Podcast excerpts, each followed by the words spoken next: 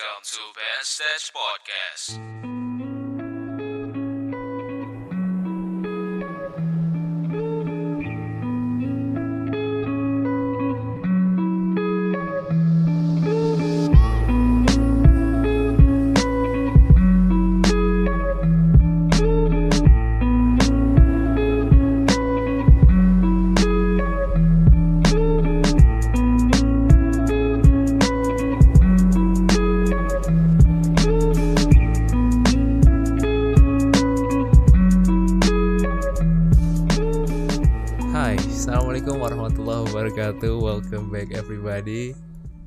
To Band Stage Podcast Podcast yang akan membahas tentang self-development, isu-isu anak muda, dan personal management Iya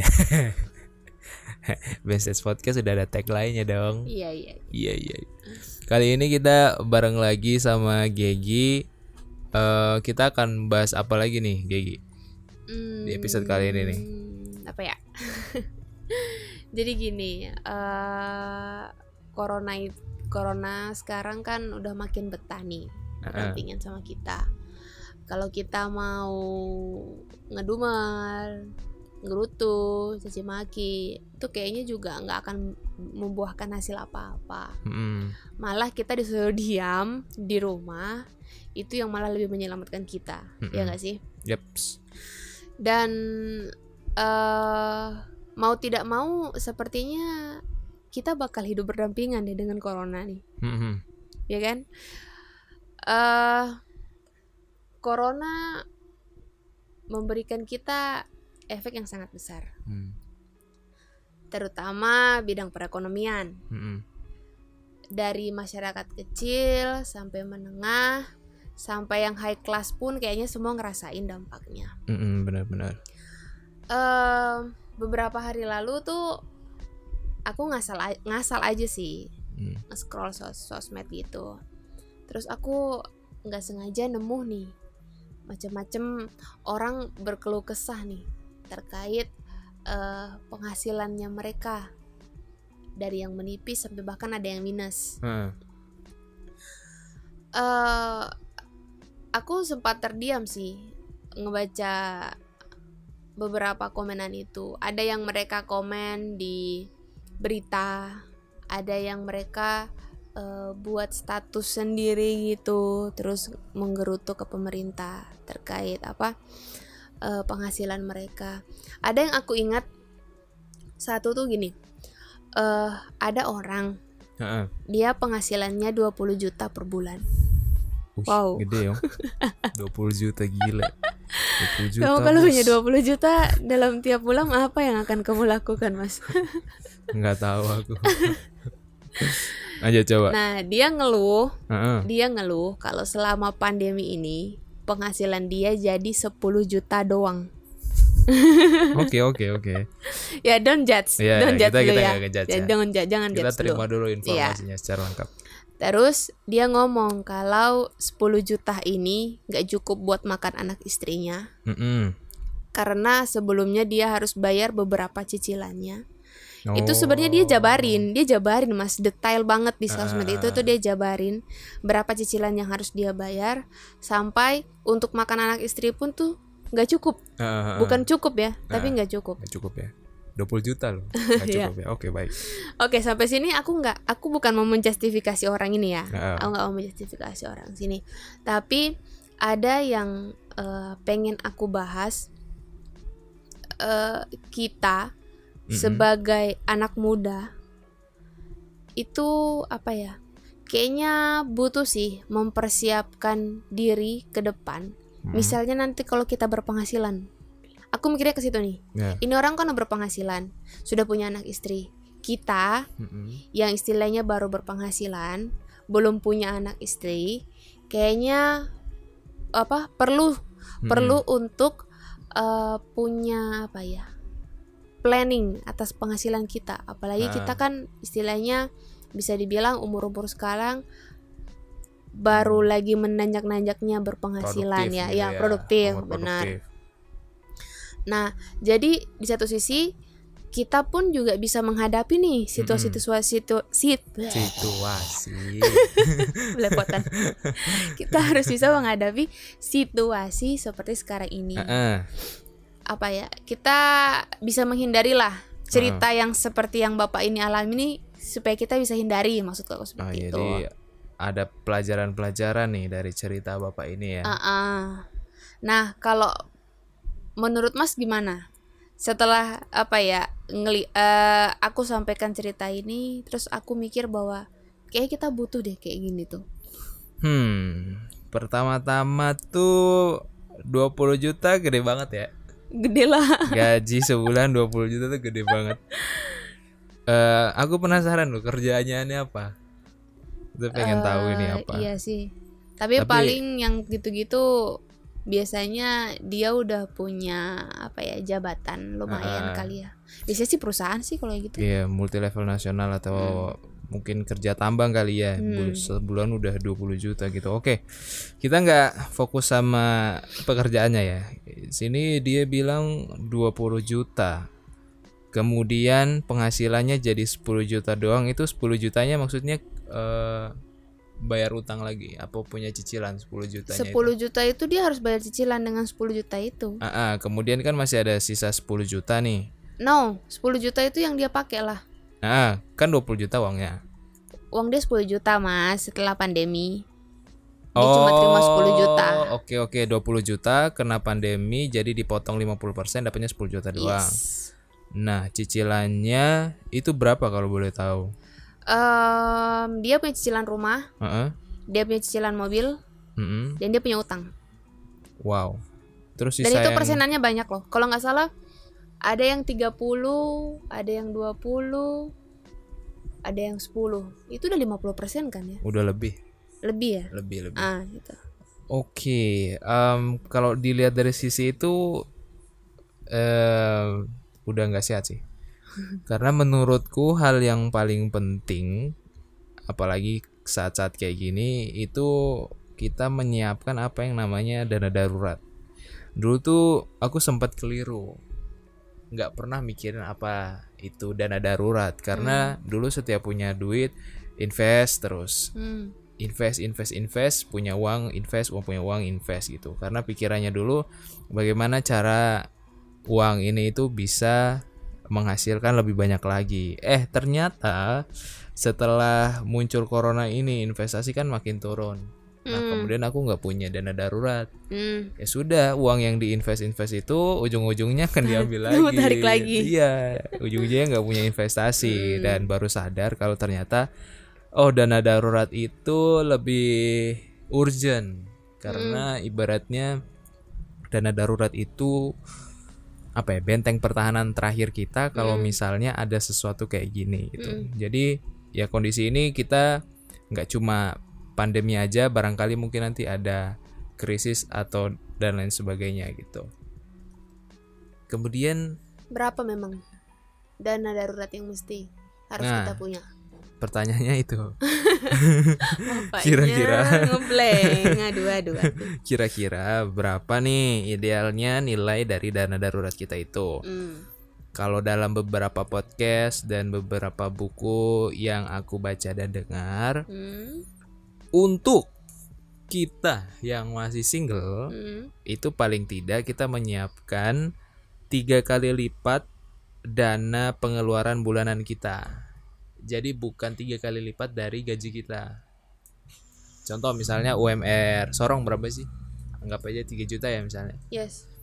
3 juta kemudian kita punya pengeluaran bulanan itu misalnya 2 juta gitu kan Hmm. nah itu 2 juta itu dikali 3 berarti 6. 6 juta Hmm. jadi maksudnya kenapa harus tiga kali karena di tiga itu mewakili dari tiga bulan Oh ya. karena kita mempersiapkan hal-hal yang ada di tiga bulan ke depan contohnya ini ini kan kita sudah masuk bulan ketiga ya Hmm. dan ternyata masih berlanjut gitu Hmm. nah itu idealnya tiga bulan tapi kalau mau lebih aman lagi itu enam bulan jadi tinggal dikali aja 6 kali dua itu pengeluaran ya Iya, paham. maksudnya Enggak, berarti gini. Maksudnya dalam dalam sebulan itu kita nabung. Langsung blek kali tiga atau bertahap. bertahap.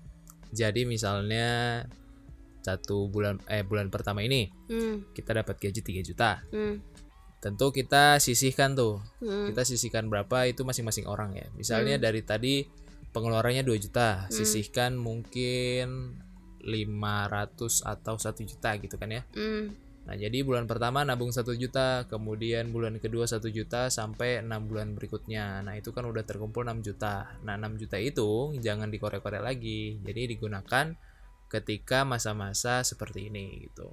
Tapi itu belum sampai kali 6 loh. Kan kalau kali 6 12. Atau itu hanya estimasi saja? 6 bulan itu iya eh iya benar benar 12. Harus jadi 12 toh. iya harus 12 Berarti kalau logi- mau aman. Kan Oh, berarti yang- idealnya, Yang kali dua itu estimasi saja. Mm-mm. Misalnya ndak sampai pun ndak masalah. Heeh, Yang penting kita punya rumus kali dua. iya Itu udah aman lah dana darurat kita berarti. Iya, tapi Oh. minimalnya kan tiga bulan. Iya iya. Jadi tiga bulan 6 jutaan. Tapi itu tergantung orang tuh. Kalau Hmm. misalnya kan ada orang yang gaji 3 juta, ada orang yang gajinya 5 juta. Itu Hmm. kan biasa keperluannya beda-beda. Nah, Hmm. itu disesuaikan aja. Itu untuk yang masih single. Hmm. Tapi kalau untuk yang berkeluarga itu disarankan pengeluarannya itu dikali 6 bulan. Jadi Oh, sama kayak yang tadi ya kalau mau lebih panjang. Cuma Iya. ini dia Oh, ya paham. benar-benar karena ya namanya berkeluarga kebutuhan gak cuma suami doang, Hmm. kebutuhan gak cuma istri doang, gak cuma Hmm. Anak ada anak dan lain sebagainya Hmm. tanggungan di luar itu kan. Jadi disarankan oleh para ahli Hmm. atau para expert di bidang finansial kalau untuk keluarga minimal itu enam bulan 6 bulan penyimpanan jadi enam bulan misalnya pengeluaran bulanannya per keluarga 3 juta Hmm. berarti 6 kali 3 itu berapa 6 kali 3 18. 18 juta ya tetapi teman-teman nggak usah maksudnya terpatok wah aku harus 18 juta dulu nih baru bisa keluarin keluarin uang yang lain gitu. Iya. nggak nggak harus gitu. Jadi itu kondisional aja. Jadi misalnya kalau teman-teman baru bisa mengumpulkan 2 juta eh 2 juta dua kali tiga eh tiga kali tiga misalnya 9 juta misalnya kan. Ya nggak apa-apa jadi yang penting dana darurat itu harus dipersiapkan Berarti tiap bulan ada ya yang Iya, disimpan gitu. harus disimpan dan dikhususkan untuk dana darurat gitu. Kalau menurutku gitu, G. Kalau menurutmu gimana? Kalau aku eh malah ngambil ilmu dari seseorang. Siapa itu? Eh tahu ini nggak Mbak Likwina Hananto? Oh, tahu tahu tahu. ya, tahu, dia financial planner, tahu. Mm-mm, ya kan? Dulu kalau nggak salah beliau tuh banker. mm-mm, Terus beliau keluar, terus memantapkan hatinya jadi financial planner, mm-mm, perencana keuangan lah, mm-mm. kan? Eh, beliau itu juga eh, CEO-nya Quantum Magna Finance. Aku telat sih sebenarnya kenal beliau ini. Kayaknya Ah. kamu yang udah tahu beliau duluan ya, Ya. ya kan? Kayaknya aku baru kenal beliau itu dari podcast yang pernah kamu kasih ke aku, Mm-mm, podcastnya Bang Radit, mm-mm. yang memang mereka fokus ngebahas tentang eh, Finansial financial gitu ya. planner. Oke. Nah, di situ tuh ada beberapa hal yang aku ambil dan bisa relate dengan masalah yang tadi sempat kita bahas di depan. Mm-mm, Jadi eh Mbak Wina nih pernah bilang kalau eh perencanaan keuangan mm-mm, baik untuk yang sudah berumah tangga, Mm-mm. baru yang atau yang baru mau berumah tangga itu tuh sangat penting gitu. mm-mm. Jadi aku aku mikirnya gini, wah buat kita yang istilahnya eh, baru berpenghasilan dan pasti akan eh, mengarah ke situ, berarti butuh nih yang kayak gini-gini nih. Mm-mm. Nah, yang paling tertanam di apa ingatanku itu eh, Mbak Wina pernah bilang gini, berusahalah mengatur keuanganmu itu secara se- seimbang. Mm-mm. Gimana tuh seimbangnya tuh? Jadi eh simpelnya gini, kalau mau sesuatu itu lebih baik nabung daripada nyicil. Oke. Ya. Ya. Memang sih hasrat kita tertahan ya, nggak bisa seketika kita dapat. Kalau cicil kan ya hari ini kita mau langsung bisa keluar karena kan Ah. kalau cicilan nggak terlalu ini ya apa eh, biayanya di awal nggak terlalu langsung berat banyak. gitu ya. Tapi kalau nabung kan kita nahan dulu. Heeh. Soalnya eh apa ya kita kita, kita tuh nggak bisa tahu 10 atau 20 tahun mendatang kita masih bisa nggak sih punya penghasilan yang sama seperti awal Heeh. kita mau barang itu ya ini dalam konteks nyicil terus eh Mbak Wina juga pernah bilang kalau eh, berpola hiduplah sesuai dengan keuanganmu Mm-mm. jangan ngutamain gengsi Heeh. ya kan Bener itu. jangan utamain gengsi jadi kan akhirnya kita nyambung nih sama situasi sekarang Mm-mm. kalau misalnya eh kita sebelumnya tidak punya cicilan terus masuk dalam masa pandemi Mm-mm. gaji yang akhirnya harus terpotong atau bonus-bonus yang harusnya dia terima tidak terima jadi tidak terasa berat karena karena apa eh, dia nggak nyicil Heeh. gitu. Kalau misalnya eh, apa dia nabung, ya permasalahannya hanya dia belum bisa lah dapat barang itu Heeh. karena penghasilan dia terpotong nih gara-gara Ah. pandemi. Ada ada ada ada contoh yang pernah Mbak Wina juga sampaikan Heeh. saat itu dan aku pun juga kayak rasa wow ternyata memang eh, mempersiapkan keuangan itu perlu gitu. Mm-mm. dan kalau mau sesuatu mending nabung deh. Nggak usah nyicil gitu. Jadi pernah ada apa ya namanya klien. Bukan kalau ngadep ke dia klien namanya bukan Ah. pasien. Aku mau bilang pasien. Dokter dong. karena mikirnya kayak psikolog gitu. Jadi Ah. ketanam di aku tuh psikolog padahal bukan pasien. Dia menganggap orang yang datang ke dia adalah klien, Oke, gitu. klien. pernah konsultasi ke dia gini. Jadi klien ini eh, punya impian sebuah pernikahan yang memang dia sudah konsep sebelumnya pada saat mereka masih bujang gitu Heeh. jadi eh, demi mencapai hal tersebut dia nyicil, nyicil agar eh, tercapailah dia mau yang konsep pernikahan yang seperti apa gitu, kan sesuai impiannya mereka lah. And then setelah mereka selesai menggelar pesta pernikahan, ternyata sampai dengan istrinya mau melahirkan Mm-mm. itu mereka masih harus bayar cici- cicilan nikahan penyelenggaraan mereka. Heeh. Bayangkan itu berapa bulan ya? Aku nggak tahu eh, di bulan keberapa si wanitanya hamil dan itu sudah berjalan 9 bulan ke belakang dan mau melahirkan tuh nggak tahu berapa lama cicilan mereka. Iya, iya, iya. Dan- Belum selesai itu ya. Dan mereka pun juga mikir nanti lahiran mau pakai dana dari mana? Hmm. karena penghasilan dari suami sudah difokuskan buat nyicil pesta pelenggara pesta penyelenggaraan mereka Mm-mm. itu kan kayak ya Tuhan orang beranggapannya habis nikah ya udah nikah gitu Iya. selesai terus kita pikirin ke depannya seperti apa ini nikahnya udah selesai tapi bayarannya masih ada sampai Iya, anaknya iya. mau lahir bayarannya masih Wow. ada That's fucked up. Oh, Um, gimana coba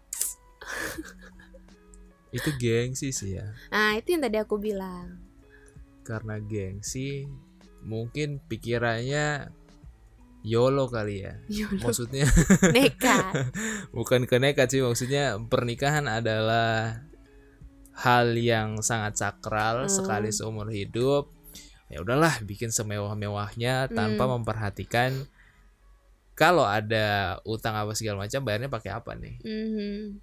karena kan pernikahan itu bukan kayak rumah bukan kayak something yang bisa kita nikmati dalam jangka panjang gitu Mm. apalagi kalau utangnya gede Iya. ya kan apalagi kalau nikahnya sampai ratusan bahkan miliaran juta kalau orangnya barangkali nggak memiliki pekerjaan yang bisa diandalkan Hmm. ya pasti akan sangat-sangat kebingungan kayak tadi gitu Biasanya sih aku malah mikirnya gini. eh bisa jadi sebenarnya pemasukan dia tidak sesuai dengan biaya yang harus dia keluarkan, Mm-mm. kan? Yang orang bilang besar pasak daripada tiang tuh. yes Hmm. Berarti Tapi dia maksa aja. Mm-mm. korban gengsi berarti aku pengen ini nih eh, nanggepin tadi bahwa kalau kita pengen sesuatu itu baiknya nabung dulu Hmm. ada positif ada negatifnya kalau menurutku Hmm. positifnya positifnya adalah kita terbebas dari utang piutang Em, enak dong kita beli sesuatu nggak usah ngutang jadi dapat udah langsung nikmatin. Tapi persoalan kedua, kalau misalnya kita membeli sesuatu barang yang sifatnya apa ya? Sifatnya bukan produktif ya, apa ya namanya? Aset gitu ya. Hmm. Kayak misalnya kita beli rumah. Hmm. Kadang kalau kita nggak nyicil dulu, Hmm. ketika rumah itu lama kelamaan kita maksudnya kita tunda gitu ya. Hmm. Itu rumah akan harganya naik terus tuh. Oh iya, iya, iya, iya, Iya iya, kan? iya, iya, iya, masuk masuk akal, masuk akal. Nah, jadi eh ini bukan pendapatku sih. Ini pendapat ahli-ahli juga. Be- beliau mengatakan kalau misalnya kita pengen membeli sesuatu, barangnya yang bersifat aset atau bersifat apa itu boleh ngutang, Boleh nyicil. boleh nyicil. Tapi ngelihat juga kapasitas pemasukan Tetapi- kita kan. Catatannya adalah kita boleh berutang tetapi nominal utang itu tidak lebih dari 50% Penghasilan kita. dari penghasilan kita. Oh iya. Ya standarnya itu 30%. Hmm. 30%, 40%. Kalau Hmm. 50% itu sudah hati-hati sih. Hmm. Karena bayangin aja kalau misalnya kita punya uang 10 juta, Hmm. 5 jutanya langsung masuk ke utang itu kan 5 juta kan banyak banget tuh. Iya. Iya kalau kalau 10 juta. Kalau misalnya gaji kita cuma 3 juta Hmm. atau 4 juta, 5 persennya 2 juta itu kan cukup-cukup risky. gitu. Iya. Jadi eh, boleh menyicil aset dengan cicilan yang tidak lebih dari 50%. Hmm. Dan juga hindari nyicil barang yang bersifat konsumtif. Karena barang-barang konsumtif itu nilainya nggak seperti rumah yang tiap akan tahun naik akan terus naik, ya. tapi Jadi kalau tidak turun. mulai dari sekarang nggak bakal ke dapat nggak bakal Ah, kedapetan ya. ditakutkan nggak kedapetan gitu jadi kalau misalnya beli barang konsumtif kayak handphone smartphone apa segala macam motor misalnya Hmm. nah itu kan kadang tiap tahun turun tuh Iya. nah jadi kan lebih enak kalau kita misalnya nabung dulu kemudian baru dibayar cash. Hmm. kalau menurutku gitu sih. Apalagi kalau misalnya yang paling nyesek tuh kalau barang konsu- konsumtif cicilannya belum habis tapi udah hilang. Jangan beli HP Kreditnya nyicil, belum nyicil, kelar. kredit belum kelar HP-nya udah hilang. Waduh itu pusing tuh. Kalau dari itu kalau dari beberapa orang sih sarannya gitu sih. Hmm. dan emang ada benernya sih kalau nyicil jangan lebih dari 50%